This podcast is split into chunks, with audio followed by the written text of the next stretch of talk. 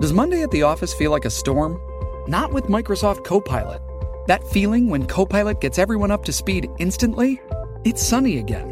When Copilot simplifies complex data so your teams can act, that sun's shining on a beach. And when Copilot uncovers hidden insights, you're on that beach, with your people, and you find buried treasure. That's Microsoft Copilot. Learn more at Microsoft.com slash AI for all.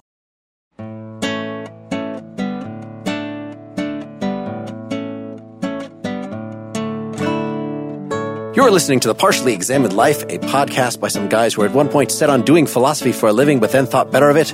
Our question for episode one hundred ninety-six is, hopefully for the last time, what is truth? And we are joined by Simon Blackburn, professor at Cambridge and elsewhere, to discuss his just-released book, On Truth. For more information, please check out partially examined life dot com. This is Mark Linsenmeyer, neither correspondent nor coherent in Madison, Wisconsin. This is Wes Allwin in Cambridge, Massachusetts. This is Dylan Casey standing in the bog in Madison, Wisconsin. And this is Simon Blackburn standing in Cambridge. Welcome. This is a great honor. Thanks for joining us. Thank you for having me. So this is your third book with the title of Truth in it over the years. The first one we plunder is the big Oxford compendium of many, many articles, many more than we could read in a year on this podcast. We did dip into the Tarski and, and responses to Tarski, Davidson's response to Tarski, and also last time the Austin and Strawson. Oh, the famous debate, yes. Yep. Showdown. Yes. And of course, we've done William James on the meaning of truth many, many years ago. So that's the first book that you started with, that having to cull through the vast literature to come up with the seminal articles to present in that. And then a few years ago, you wrote uh, Truth, A Guide to the Perplexed, which is a longer, I actually did read that a few weeks ago. Oh, good. Uh, a longer kind of tour through the history of different thinkers on this. But this one, On Truth, is in the Ideas in Profile Small Introductions to Big Topic series. It is a mere one hundred twenty-six pages and is extremely readable for even somebody that's never read any philosophy before. Do you want to tell us a little about your journey through writing about this topic over the years? Well, sure. As you say, I've got three books with the truth in the title. First one was a collaboration with my colleague Keith Simmons, who's a logician, better logician than I am. And um, it, uh, as you say, went through some of the classical views, particularly um, uh, the Strawson-Austin debate, Tarski, and of course, further back, Frege and Wittgenstein, and everyone that we could find that had said something important about truth. So that was a very, in a sense, an academic book. It's a book for students of the subject. The second book was more general. It was Truth, A Guide for the Perplexed, which was really written in the early two thousands. It was a kind of response to the postmodernist climate, which I felt was quite rampant at the time. There were people like Richard Rorty, uh, no longer with us, unfortunately, saying that only metaphysical prigs believed in the notion of truth anymore. There was going to be a kind of revolution in philosophy in which we didn't think about things like objectivity, reason, probability, truth, and substituted instead rather sort of freewheeling conversations about things. Well, this is a version of skepticism. Rorty would have denied that, but it is. And I wanted to get to grips with it. And that was quite a big book as well, but in a very different vein, because I was looking at the postmodernist climate, I was looking at some of its ancestry in Nietzsche, and some of its reflections in contemporary culture. So time moves on, and then I decided I'd write, when I was asked to write a little book about truth in profile, and I thought, well, yeah, I've still got space to distill things from those big books, and that's what I've tried to do in this. So it's a very slight, in a way, it's very short, thank heavens, but it tries not to dumb down. This has always been my watchword in presenting philosophy. You can make it accessible without making it dumb, and that's what I try to do.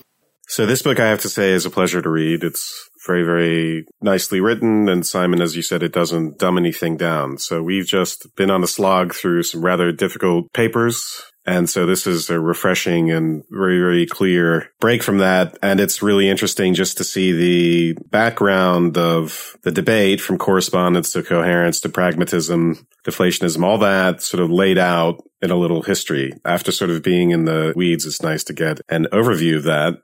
And I think the other really nice thing about this book is the connection to aesthetics and ethics and religion, even though those are the standard part of the philosophical education and truth is important to them. I don't know. It's nice to see this explicit connection made between the varieties of theories of truth and different approaches, say, for instance, to ethics and aesthetics. I concur with all of Wes's compliments about the book. Our weed whacking over the past couple of episodes has, uh, this was a welcome relief. You know, it has that pleasure when you've been in the weeds of feeling like, yeah, so you were able to say in, I don't know, like four sentences, I spent the past you know, four hours trying to work through in Tarski or something. and, and why Tarski couldn't have just said it that way. But we'll put that aside for a minute. So, uh, I've been a partisan of pragmatism for a very, very long time. In fact, I spent a lot of time reading Rorty as an undergrad and have gone back and forth between being enamored to being irritated. The fulcrum of that enamored versus irritated actually turns on this interpretation of truth. So my background as a scientist, I always found his uh, sort of contention and discussion about the conversation and the way we work out truths and stuff like that to be actually, in your account at the end, the part that aligns with that kind of rough and ready figuring things out in the world in media res aspect just resonates. It's the way I want to interpret someone like Rorty. But of course, Rorty in the end says things like, but there's no such thing as truth, which is really, I've always found kind of uh, cognitively dissonant to have him saying both things at the same time. For me, reading the book, especially in alignment with the work we've been doing on classical theories of truth, which I was less familiar with. I came away feeling like the deflationary account and the pragmatic account sort of go hand in hand. So I'm interested in talking about that. Well, thank you both, uh, Wes and Dylan, for your very, uh, very handsome comments. I'm flattered, and it's reassuring to know that the book has uh, some of the effects that I'd hoped for. That is, it's clear and it's readable and that it's generating interest in people, which is all that a philosophy author can really hope for. We're not good at producing a bundle of laughs or strong drama, but we are, I hope, good at interesting people. I think you're absolutely right. Deflationism and pragmatism do have a lot in common, because deflationism really tosses the ball back onto notions like belief and acceptance and assertion. There's nothing much to truth. Once you've got those up and running, truth comes along for free. And the way to think about belief, assertion, communication is, of course, in terms of its utility to us. I think I give the example in the book of Carl von Frege, great uh, biologist, zoologist, who was the first person to really decipher what bees were doing when they were communicating with each other, honeybees. But he had to do that by looking at what the communications did for them. What changed their behavior after a communication? Well, it was they dashed off in the right direction for the right distance to collect the right amount of honey. So that was the signal that was being given. And it's this connection between practice and interpretation, which I think picks up the ball and runs with it. And that's a very pragmatist idea. So I'm really very proud to be following on in the footsteps of people like Peirce and James, Dewey even. I don't mention Dewey in the book, I don't think, but in a bigger treatment, I'd latch on to him as well. And he was, of course, a big influence on Rorty. So really this book, you could see it as a remonstrance to Rorty that he's slightly mistaken the direction that pragmatism ought to lead him in. It led him into a kind of postmodernist skepticism about truth in science, about truth anywhere. And I want to argue that that's unwarranted, that when we learn the deflationist stroke pragmatist lesson, uh, we see that there's no point in railing against truth. You might as well rail against human life. But it doesn't have all the pomp and panoply that people have sort of hoped for. It's a small notion which plays a very useful role. Don't get uptight about it. So that's the that's the moral of the book. I think in a way you add something to what one might call a pure coherence theory, coherent slash pragmatic theory of truth. And that's one that might lead to relativism, I think, by rejecting the notion, like you adopted from this phrase from John McDowell, we have to avoid a belief system that is spinning frictionless in the void. Our beliefs have to at least be systematically connected to something mind independent, to the world. We don't want to talk about correspondence, and I think you made it very clear why it becomes puzzling to think about beliefs as corresponding to the world. But I think we still need that causal connection. I think when you add that to pragmatism and a coherence theory, it becomes much, much more attractive than what the typical gloss that you get on those theories. Well, I'm very pleased to hear that, because that's certainly how I wanted to pitch it. That phrase of McDowell's pinpoints, I think, uh, what's suspicious about a pure coherence theory. And it's telling that when, back in the eighties, when people like Davidson, to some extent Putnam,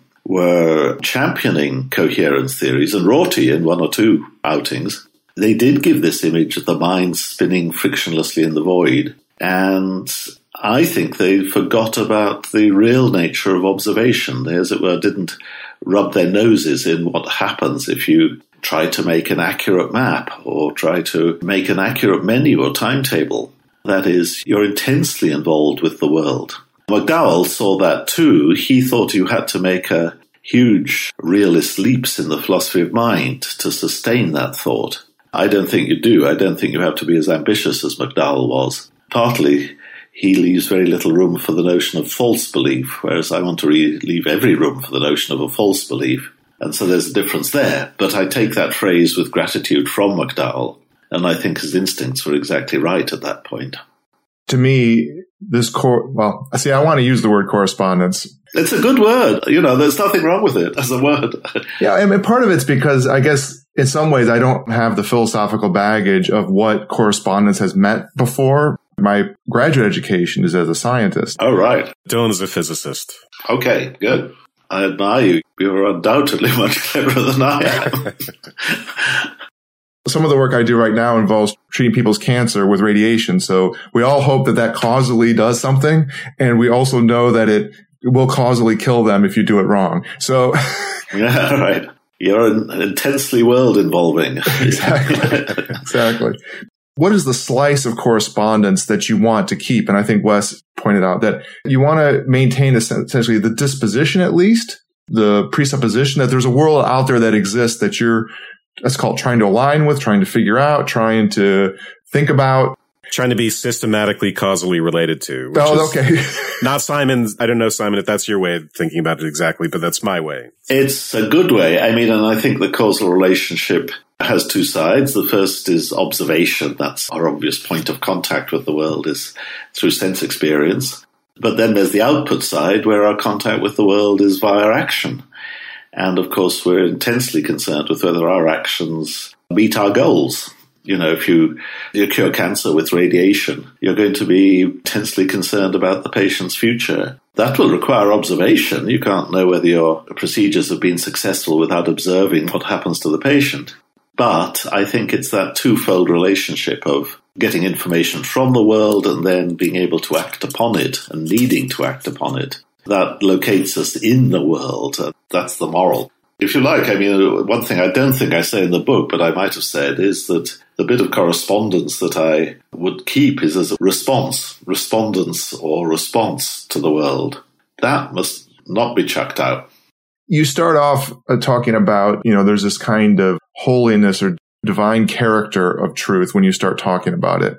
And one way I would characterize the progress of your discussion is to say that, that that's sort of the problem, is there's all kinds of things that go wrong in talking about truth that amount to making it divine in some way. And it's either a overambitious yet external notion of looking on the world, or it's an overambitious completeness that seems to be completely disconnected from the world. And the key is to reduce that ambition, frankly. That's right, cut it down to size. Well, I've got two mottos at the preface, the frontispiece to the book, and one which I particularly like is from C S Peirce, who says, "We must not begin by talking of pure ideas, vagabond thoughts that tramp the public highways without any human habitation, but must begin with men and their conversation." And I really love that, because it's when truth is sort of given a capital T and allowed to float into your mind without any anchorage that you can start feeling perplexed and what is it. Whereas if you look at how it works in conversation, practice, inquiry, everything comes slightly more domestic, more down to earth, and everything is all right. So let me ask where that leaves the project of giving a definition. I mean, the Davidson that we most recently read that was in your big book was him telling us give up on the idea of being able to reduce the notion of truth to some more basic non-semantic notion, that the best that we can do is explain truth as one component in a network of concepts, all of epistemology, so that you can talk about truth in terms of these processes that we use to actually try to figure out information. We can talk about norms of reasoning. We can talk about what standards we want to have for what we're going to admit to the web of belief. And we can talk about the social aspect of those standards. And yep. it more or less, it seems like you just turn away from the idea, you know, all these correspondence theory, coherence theory, pragmatic theory, these folks are all trying to define truth. Instead of trying to do that, we're going to just forget about definition for the moment, at least, investigate what actually goes on in particular areas when we're trying to find the truth, which is exactly what you would expect out of a disquotational or a deflationary, yeah. deflationary view of truth, where you're saying it is true that P and P are really just saying the same thing. So if you're going to evaluate the truth of P, well, you look at what kind of claim P is and look at these various domains and look at what counts as evidence in those various domains. So what you get in the end is a picture of how the term truth functions in the various domains, how it relates to the other terms involved in the episteme. But you really don't get a definition, or if you do, it's kind of a speculative thing. Like, well, okay, we could call truth the ideal limit. This is what Peirce says as a definition, the ideal limit of inquiry. But let's not start with that. Just talk about what inquiry is. And then if you have to come up with a definition, all right, well, truth is the thing that we're shooting for. That's a wonderful summary. I, I couldn't have put it better at all myself, and I probably didn't in the book. Yes, I mean, my relationship with Davidson has got a, a little bit closer over the years, unfortunately, since he died. Because in the last couple of decades of the twentieth century, I thought he was wrong about truth. I was a deflationist, and he always resisted the idea of being a deflationist. But when you look closely at why he resisted that idea, I think I'm actually very close to him now. Because it, if you see, it's not so much as a rejection of deflationism, but as an elaboration of it, then I think I can sign up to all the things he said. If I could just explain that, deflationism doesn't really define truth. I don't think. It can do. In the work of some deflationists, it's sometimes supposed to issue in a definition. But I think it's better an explanation. So in Paul Horridge's words, once you understand what an issue is, all you need to know is that the answer to the issue, suppose the answer is some proposition P, P is true if and only if P. That is, the content of the remark that a proposition is true is just the same as what you give if you assert the proposition. So you're adding nothing. Now, Davidson knew that, and he, or he accepted that, I think. But he then rightly said, well, what we've got to do is look at the meaning of the proposition. And that meaning is going to be given by its use, use in terms of what, what observations count in favor of it, what difference it makes to our minds if we accept it, what its cash value is. In William James's wonderful phrase, what's the particular go of it, which I think is exactly where I end up in the book. I end up, in other words, being a Davidsonian with much more sympathy overtly to deflationism than Davidson himself had. Maybe we should clarify these, because we brought up deflationism in the past two discussions, and in fact I was saying that Tarski had an argument against deflationism, which you consider in here, just that if you don't know what sentence in particular you're talking about, you can't just remove is true. The first sentence that Plato wrote is true. Right. Well, we can't just remove the is true from that and just and stay the first sentence, because we don't know which one he wrote first. So that was an argument that I took that Tarski was making against deflationism. You're actually just saying, no, that, that's actually just in the evolution of deflationism. Why there's so many terms for deflationism yeah, right. is that the original version was this disquotational. This is the kind Frege had, where you just say, you put the term in quote and add is true, and then you say, okay, remove the quotes, remove the is true. That's the same thing. That's the disquotational is literally removing the quotation marks. And that doesn't work for exactly the reason that I just said. However, there's plenty of other kinds, variations on that, of still being able to say, well, it doesn't really add any intellectual content. So we talked about Strawson's deflationism that, well, it does add some rhetorical content. You're saying, yes, sirree, or whatever, you know, yeah, right, right. by the is true. Yeah.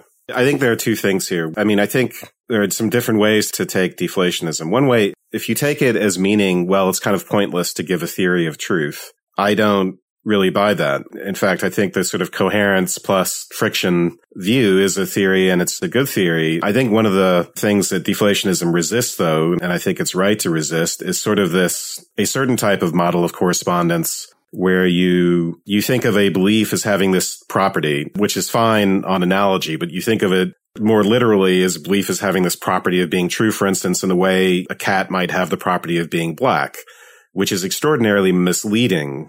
Because, Simon, as you point out, I think beliefs really are more like dispositions. We're seduced into more imagistic or perceptual way of thinking about things.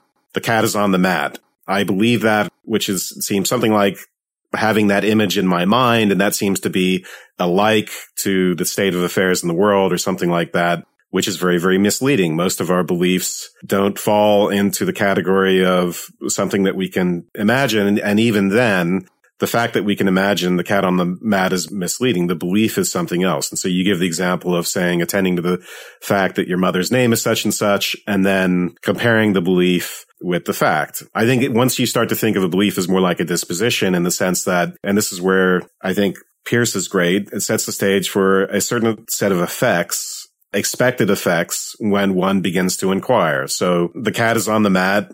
It sets up a certain number of hypotheticals. If I step on the mat, I'll be stepping on the cat. If I look in that direction, I will see the cat, and so on and so forth. A very, very large number of hypotheticals that can be confirmed or disconfirmed in future experience. And once you start to think of things in that way, I think deflationism in the sense of thinking about truth as this property belonging to a belief, I think is really a useful thing. But I don't think if it means that we ought to give up on a theory of truth, then it's not something I buy. Uh, thanks, Wes, for that. I think that's very helpful. I think one theme running through the pragmatists, especially Peirce and Dewey, I think not so much James, but Peirce and Dewey, and it was, it was picked up by Rorty and became, in a sense, the title of his most famous book, Mind and the Mirror of Nature, is hostility to the idea that it's by having something in your head, as it might be a concept or an idea or even a rule, but something in your head, it's by that means that you understand things and that beliefs arise. I mean, everyone realizes that considered just as sounds or inscriptions, words would be dead. Words don't point beyond themselves. So then the idea arises, well, what gives them their power? What does the magic? And philosophers, I think the empiricists, for example, the classical empiricists, thought, oh, ideas, we go back into the head. And in our head, we've got ideas, and ideas have this property of pointing beyond themselves. The pragmatist said, no, that's it's not finding another thing. That's the goal. That's not going to work. It's going to be just as magical and mysterious and miraculous if there's something in your head points to the cat being on the mat as it would be if a, an inscription did or a sound. What you've got to do is look at the use we make of it, and the use we make of it is, if we speak as the language, we understand the sentence, the cat is on the mat, then, of course, we acquire or are hospitable to a whole host of dispositions which arise from that. Namely, if I want to avoid treading on the cat, I avoid treading on the mat. And if I want to go into a room where there's no cat fur, I don't go into the lounge, and so on and so on. So I think the idea is substituting the processes of inquiry and of getting satisfaction in our actions.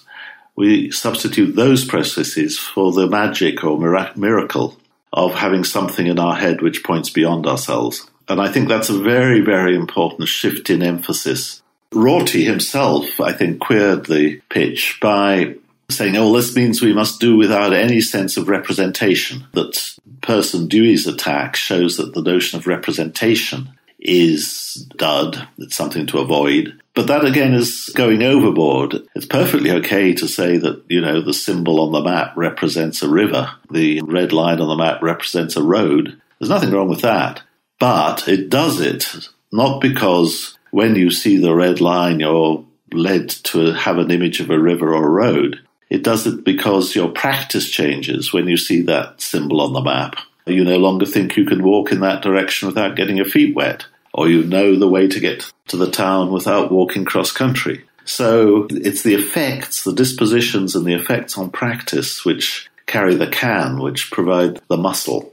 Wittgenstein, of course, famously put this by saying, for many terms, if not all, if you want to know the meaning, look at the use, look for the use. That's the motto. And that's what I'm taking from Peirce as well, from him saying, don't look at the pure ideas, these vagabond thoughts that tramp the public highways with no human habitation, but look at men and their conversation. If you see looking at the individual practical practices as preliminary to then coming up with a definition, a theory of truth, as Wes says, maybe we don't want to give up on that, then is there a circularity problem? Because it seems like, okay, we're eventually going to define truth based on just saying it is the telos, it is the endpoint, it is the goal of these various successful practices, the ones that we regard as superior in practice. But how do we figure out which ones are superior in practice? Well, you might say it's because those are the ones that yield truth. This is why I think Davidson's were not actually founding a definition of truth based on the practices. They sort of come one and the same. And if we say they just yield satisfaction, we open ourselves up to relativism. Yes, exactly. Yeah, that's certainly true. I mean, it's very difficult to answer that question, which is why the book has part two. I don't just discuss the classical theories. I try and look at the nitty-gritty of discussion in areas where truth can seem especially fleeting and difficult to come by, and it's difficult to get hold of. And that's ethics and aesthetics and religion and those contested areas. I think the problem that lacking really authoritative methods, the methods that everybody agrees on, when we lack that, somehow we need a definition of truth. I think that's probably a false term, because take something everybody does agree on. If you want to know whether there are potatoes in the cool box, you look in the cool box. The first thing you do, probably the last thing you ever need to do, you just look and you see, and that's it, settles it. Now, obviously, when we come to ethics and aesthetics and religion, we're not going to get that kind of clunk, click, that settles it, that's done and dusted experience. So it's going to be much more contestable, there's going to be divergence of opinion, there's going to be difficulty in convincing ourselves that we've got the one and only truth. What I want to do is look at the practices in a sense that substitute for that. Now, there may be practices which give us satisfactions of various kinds. And then there's going to be a very difficult problem about how we think of relating truth to those satisfactions. And you're absolutely right that at this point, the uh, nasty spectre of relativism might raise its head. The spectre of skepticism can raise its head. But I think that it only raises its head if you go back to worrying about the abstract notion. If you keep your feet on the ground, I argue, then it doesn't. It subsides into the background. The way we've been talking about it, truth is not a property. It's not a relationship. This is one of the problems with correspondence theory. But part of what I think we're trying to sort out is we have other phrases. Like one phrase we'd want to preserve, I think, we'd want to maintain some kind of meaning to is when we talk about finding the truth of the matter, we're trying to answer a question about things. Yeah. And we mean something by that. So in that way, truth ends up being a kind of explanation insofar as that you're using an explanation to talk about what you mean by something being true. Yeah. And Wes was talking about not needing a definition of truth. It seems that there's something else that we have to agree on. We don't have to, we're not going to agree on a definition of truth. And that is a false hope, a false path. But there is something we're going to have to agree on in order to even be talking about truth. Insofar as an explanation, it's going to have any force at all, because it's going to end up being fundamentally related to how we take that explanation and how we communicate that explanation to whether or not it has any force. And I guess to me, I think this is where you easily get pulled off into these more abstract notions, these not on not, not your feet on the ground notions, because you want to say that even if you're not convinced by my explanation, it's still true, right? Mm-hmm. You don't want to have the acceptance necessarily be about the adjudication. That's one of the avenues that relativism will come into. And this brings us sort of to your introduction and this question of the post-truth world, right? Post-fact world. I think that's in part what is at issue there is what it means to give a go of it so that there's an explanation that we all walk away with more or less there's something for us to agree upon, right? Yes, I think I'm on your wavelength. I'm a little perplexed by the idea of an explanation coming in so quickly. I mean, you said right at the beginning, and I thought this was dead right, that we think of presenting the truth as the same thing as answering a question. Of course, answering the question truthfully, that is, answering it uh, with the answer we think it deserves, the answer mm-hmm. that is to be given. And then, of course, but we answer questions without explicitly deploying the idea of truth. Uh, you say, where's the cat? I say, it's in the garden. Well, it's on the map. If you say, um, what's the right dose of radiation to cure this cancer? And I believe it's such and such. I say, it's such and such. So we answer the questions that way. And of course, the scientist's explanation of why we're successful needn't itself ever introduce the notion of truth. The scientist doesn't step back and look at his own sayings and then employ some notion of truth. The scientist repeats what the science tells him, which will be something about, in the case of radiation, something about gamma rays or whatever it might be, and something about tumours and something about the forces at play and the effect on cells of various different procedures and so on and so on. All the wonderful things that the science tells them, none of which is about truth. Truth has a kind of ancillary role, and that's why it was first of all called redundancy theory and, and Ramsey, but later, for reasons that were mentioned, under attack, we decided we needed it after all. And so it's flown back in under the title of deflationism. I think there's probably more to say about it in that I agree that all those particulars that you just described is a, a characteristic of it. But I think the more to say are, is there's a whole host of characteristics of figuring out things truly that, that are sort of in the kit for a scientist, right? You mentioned, it might be in the second section, about a very brief aside about the concerns of philosophy of science, which are about why the preoccupation with simplicity. Is it really doing anything? What does it mean to quantify something? What is the force of experiment on validating a theory? Is it really validating a theory? All those kinds of things.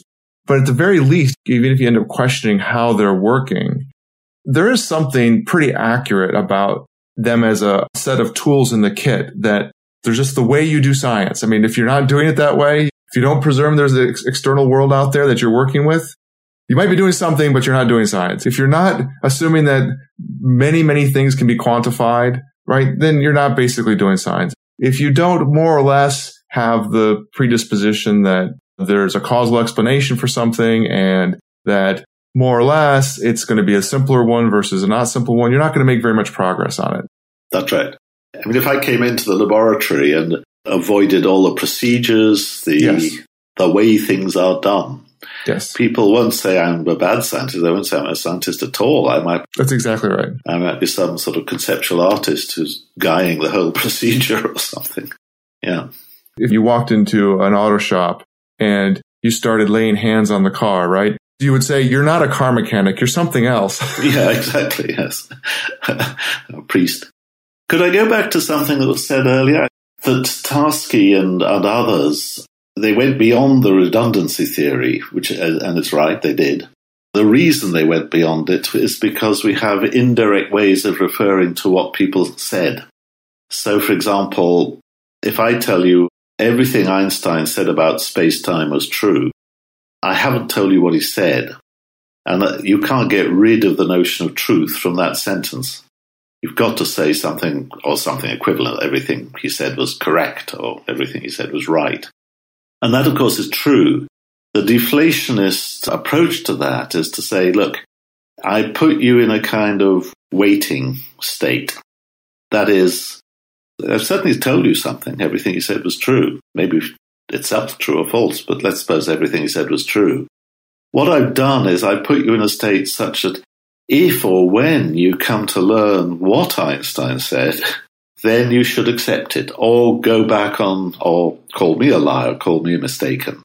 That is, if or when you learn that Einstein said E equals mc squared or whatever it might be, then given that you've got in your locker that everything Einstein said was true, then you think, oh, so E equals mc squared, that's interesting, I didn't know that, and so on and so on.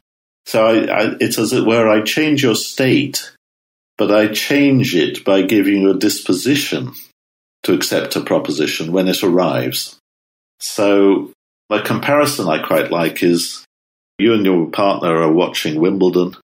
You go out to make some tea, coffee in the United States, and uh, you hear your wife say, "I love the way Federer does that." Now, you didn't see what he did. So you know there's something he did which was really good, or your wife thought was really good, but you don't know what it was. But you're in a state such that if you come back and your wife replays it, you will learn what it was, or you potentially can learn what it was that your wife admired. But it's only at that point that you know what it was that your wife admired. When you heard her say, "I love the way Federer does that," the "that" didn't pinpoint what the action was, or the yeah, the action was that he performed. And it's a bit like uh, if I say, or you hear mutterings from the physics lab next door and say, "Einstein knew that." You're not privy to what the "that" referred to. Well, you know that you could go in and ideally you'd find out that there was some something that was being talked about which Einstein knew, or at least according to one of the participants in the conversation, Einstein knew. So it's like being in a waiting state or in a potential state. To realize the potential, you have to discover what proposition Einstein came up with. And deflationists say that's fine by them. That's fine. Because the notion of truth is here put on this table as a kind of token.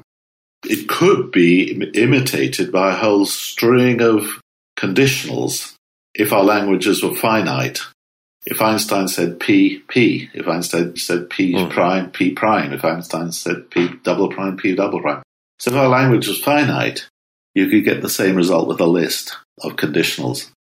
Our language isn't finite, at least it's it's not countably finite. So you can't do that. So you need a device of generalizations. People sometimes say, ah, truth is a device of generalization, which sounds very mysterious, but that's all it really amounts to. I'm still ready to defend the idea that it's useful to have a theory of truth, even if we want mm. to remove the word truth and say, all right, well, what are the conditions of successful acceptance, let's say? It interests me that falsity, there's not a, in a way, I think of falsity as the more primitive concept. And I wonder if we would be even using the predicate true if, if falsity weren't possible. But in defending a theory of truth, so I, for instance, I think it's, it's a theory of truth to talk about belief as a disposition and to talk about a set of coherent beliefs that are somehow causally, systematically related to the world as it is through causality and so on and so forth. We want to know on this theory what it is that the conditions of successful acceptance versus those of unsuccessful acceptance. And I think even when we reject, say, a simple correspondence theory as being an adequate theory, then we're inevitably we're advancing some other sort of theory. And I don't think Tarski, I just don't think Tarski is in that business of giving a theory in the philosophical sense. No. Well, I, I try to I try to say that too in, in, in the chapter, little very little chapter on this so-called semantic theory of truth. Right. Yeah, I wish I talked more about falsity. In fact, it's awful. This book was written by twenty sixteen, the beginning of twenty sixteen, actually, and published that year in, in England. And if it was, you know, if I'd waited till the end of twenty sixteen, if only I'd worked slower, I'd have called it post-truth. colon fake news because right, but that is also the classic sort of philosophical puzzle, right? That we find in yeah. dialogues like the Theaetetus and elsewhere. The classic puzzle is how is error possible? How is yeah. false belief possible? But, yeah. yeah, and that is uh, going back just a moment. We mentioned John McDowell earlier, and I said, well, I, I thought he got into a, a philosophy of mind, which I wasn't very fond of, although he said the right thing about coherence not being enough. And the charge against his philosophy of mind is that he doesn't make significant room for error. An erroneous belief is a belief, and it's a belief with the same content as it would have had if it was true. So there's no difference from the subjective perspective in holding a true belief and a false belief. That's because it's up to the world whether it's true or it's false. Well, there can be a difference if it's a belief about yourself, for example, but if it's a belief about, I don't know, the cocoa production of Africa, then there's no difference between getting it right and getting it wrong from the inside. Right. And if you look at the corresponding brain state, it's not like there's an extra little structure there that marks its truth or falsity as a property of the brainstem? I would hope not, no. Yes. I don't think neurologists are ever going to be able to t- tell the cocoa production of right. Africa. We've, we've yeah. discovered. Yeah, quite. F M R Is can, yeah. Yeah, yeah. They can't do it. You don't think they're going to discover monads that, that reflect the re- But you're, you're saying, Simon, that from the subjective standpoint, it's the same, yeah. Exactly. And uh, I don't think, I mean, there have been philosophers who had to have an awful struggle with that. And you could argue, as you rightly say, that in the Theaetetus, Plato started a struggle with that.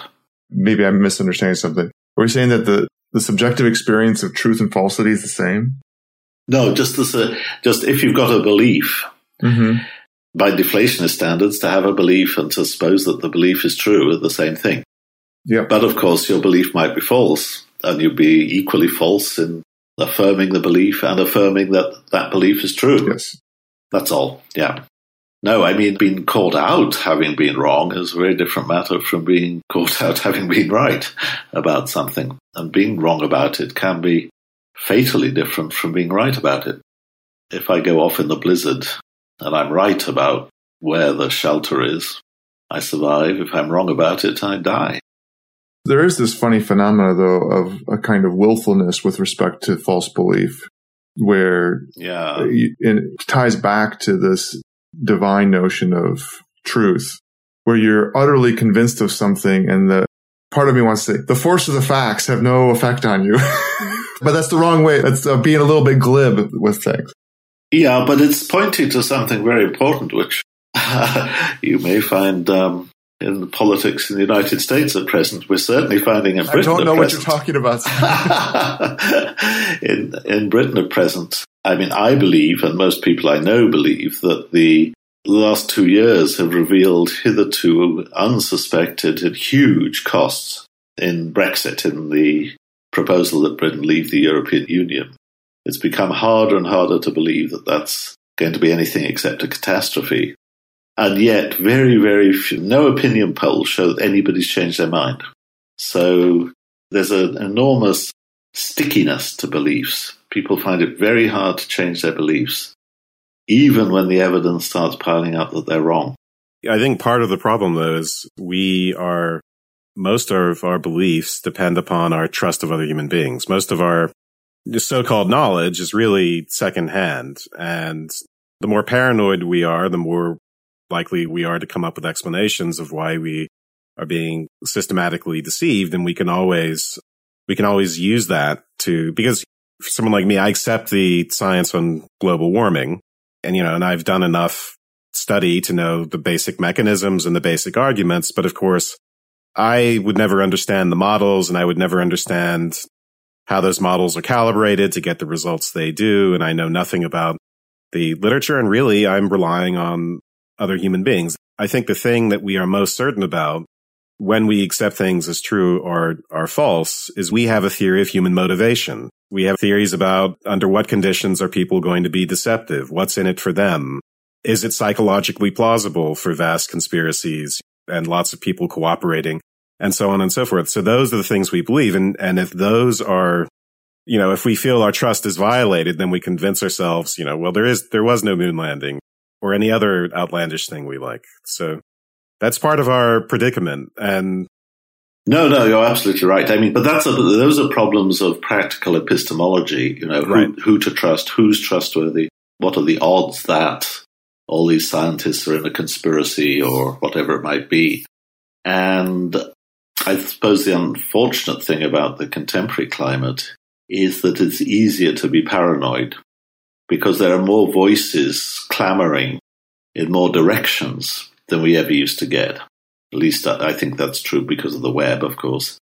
So, you, you know, you can live in your bubble and listen to nothing but Fox News, or live in a bubble and read nothing but the tabloid press, which has a very fanciful view of Brexit, and just refuse to look at any other evidence at all.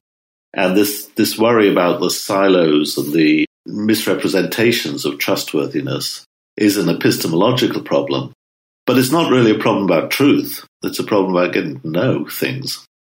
That's why I'd like to have called the book Post-Truth Fake News.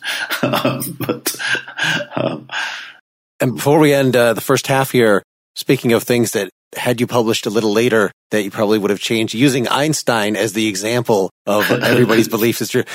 I believe everything Einstein believed, except for all the racist stuff early in his life, yeah, is true. No. Yeah. Where is, where is somebody without feet of clay? But I want to say one, one more thing before we, we break, which sure. is that we're all in the same epistemological predicament, which is that however much we think something is true and believe we know it to be true, we can't know. I'm not really trying to advance. I know, I know skepticism is not your, your favorite thing, but we're all in the predicament of being fallible, and our sense of certainty is not a good guide. And yet, so the other side politically thinks that they're just as right and that we are just as deceived. And th- so those feelings attending the propositions we claim to be true are not in and of themselves good guides. The guide, in a way, is more of a public evolving standard. I think you mentioned this in the first part, this sense that the truth will out and that methods of inquiry will ultimately establish some sort of consensus. So what I'm saying is I think there is a truth of the matter, but I think we are, all of us, in this sort of radical epistemological predicament. And of course, I do think the other side is wrong, and I have lots of arguments to say why, and I'm not a, I'm not a relativist, but and beyond that, I think so theory of truth does touch upon that in touching upon the conditions of acceptance or conditions. What are the conditions of truth? And they have a lot to do with the conditions of good inquiry and so on. And I think it would be a mark of political health if people were actually have some devotion to certain norms of inquiry. And if we advocate and support devotion to those norms of inquiry, rather than engaging in the same sort of partisan banter back and forth where we try and enforce some result, because obviously it doesn't work. No, I, I think that's absolutely right. And of course, when we look at inquiry, surely we got plenty of examples of cases where it's been conducted well, and that's turned out to improve our practice. And no doubt cases where it's not being conducted well, and that's turned out not to improve our practice. So it seems to me bizarre that, you know, there are people who query the authority of science, when they only have to look at the history and see that through painstaking increases in knowledge throughout the nineteenth century, well, the eighteenth and nineteenth centuries, painstaking use of mathematics, painstaking use of very delicate experimental techniques, you've got iPhones. Now, you wouldn't have got you wouldn't have got those, you know. But then the then the question is, what counts as science? You know, there's this crisis of replication right now. There are these this yeah. glut of papers which. And, and there are, it doesn't help that there are newspaper articles saying scientists have discovered fat and your diet is bad for you. And wait, no, it's not. Yeah. All of that stuff will lead to doubt on the part of the public about what actually counts as science, which is not a completely delusional sort of attitude. So it, it can become delusional, but these sorts of things have their source in something. Yeah. And, and of course, there's also the corruptions of money, you know. Right. That is, especially in medical science, I think it's. There's a British writer, Ben Goldacre. Do you, do you know the name? I don't. He, he's a doctor, and he writes about medical science. And he gave a meta-study in which fifty-two studies of painkillers, each of them said that the painkiller that was most effective was the one that was the product of the company that had sponsored the trials. Of course it is. Surprising, surprising results. When you get so-called science like that, then, of course, mistrust is going to breed, and rightly, rightly so. Let's let that be the last comment of our first half here. Folks that don't want to wait until next week to hear the whole discussion should go to partially examined life dot com, become Partially Examined Life citizens, or patreon dot com slash partially examined life, and sign up at the five dollar level, and you can get the full discussion, the rest of it that we're just about to have in a few minutes here, right now. See you then.